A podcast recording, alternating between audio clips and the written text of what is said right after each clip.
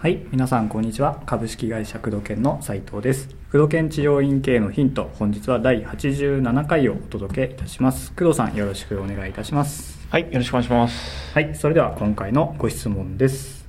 えー現在会社員として整体をやっています。独立を考えているのですが、店舗のことでお伺いします。うん。駅から3分の駐車場のない店舗と駅から離れた駐車場のある店舗。工藤さんが店舗を出すならズバリどちらを選びますか？それと前者と後者の集客方法の違いなど教えていただけると嬉しいです。よろしくお願いします。というご質問です、うん、駅から3分のはい、駐車場のない店舗。はい。と駅から離れたうん、駐車場のある店舗。ある。店舗。うん。ちょうどね、今、斉藤君が、はいあのうちのね、自社店舗そうですねをうん下見っていうことで、いろいろね、はいあの今、空き物件の紹介会社使ってるの今。そうですね空き物件紹介会社とあとこれから開くっていうのが市場に出る前にこう教えてくれるようなうん。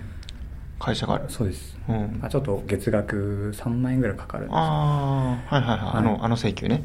そうですねはい。はいはい。あれね、あれがそうなんですね。そうですね。要は、えーまあ、いろんな店舗を見てたり、うん。いろんな情報が今、はい。新店出店に関して今ちょうどねはい。斉、藤君がやってるところだと思うんだけど、うん。どっち出す、そうですね。僕だったらやっぱり駅から近い方うん。のとこですかね、うん。駅から3分、まあ、駐車場がない店舗っていうことなんですけどうん。仮にでもやっぱり駅から近い方が、うん。うん、集客がしやすいっていうのが一番うん考えるとそうですね。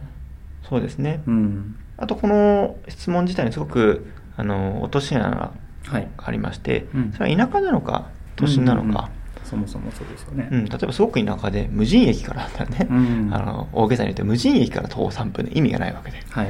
うん、逆にその駐車場からあいや駅から離れたか。駅から離れた駐車場があったとしても、はい。うんえー多分車社会じゃなかったりとか、うんうん。例えば駅から離れたとしても駐車場が必要ない、うん。そこに例えば人が結構、うん住宅街ではい。歩いてくる人が多いとか、うんうん。自転車で来る証券が多いとか、というような証券だったりとかでかなり条件変わってくると思うんだよね、そうですね。まあ、大きく言うと都心なのか、結構田舎なのかによってうん。条件が変わってくるかなとは思うんですが、まあ、おそらくこの質問をするということは、えー比較的はい都心でうん。駅の乗降数がある方はい。じゃないかなとは予測できるよね。うん。うん。で、まあ、駅から徒歩3分、家賃が同じぐらいなのか、駐車場をつけるとね、この質問だと。そうですね。うん。うん。まあ、僕であれば、まあ、人の流れとかもありまして、駅から3分だとしても、うん。例えば人が全くいない通りの3分なのか、うんうんうんうん商店街の3分なのかではかなり違うよね。全然違いますね、うん。商店街であれば駐車場とかむしろいらないし、うんうんあのえね、前歩いてる人とホームページとかチラシとか十分集客できちゃうから、うん。結局の集客経路の問題になっていくんだよね、はい。で駐車場があるということは証券を広く取れるから、うん。あのまあ、田舎だったりその、えーなんていうかなこう集客方法がホームページとか、はい。まあ、ちょっとチラシとかでもいいかもしれないけど、うんイン前からの集客っていうことを考えなくなる傾向があるよね、うんうん、だから集客という点から考えると、えーまあ、その土地はい。駅といってもどこの駅なのかとか、うん。その何県なのかによってかなり変わってくるっていうのはあるけど、うん。まあ、おそらくこの質問をされた先生に関しては生態だよね。うん。生態であれば、ね。うん、家賃が同じだっていうことであれば、うん。まあ駅から近い方が、ううんん、駐車場がない店舗できれば1階店舗の方がいいけどね。そうですね。うん。で会社員として生態やってますって。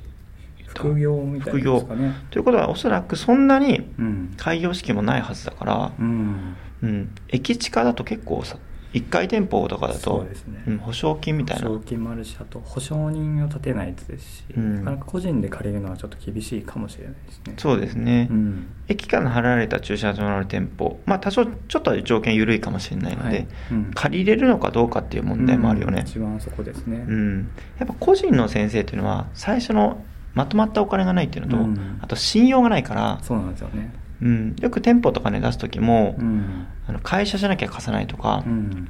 あの預金見せろとかね。ありますね。そうそうそうそう、うん。決算書持ってこいとか。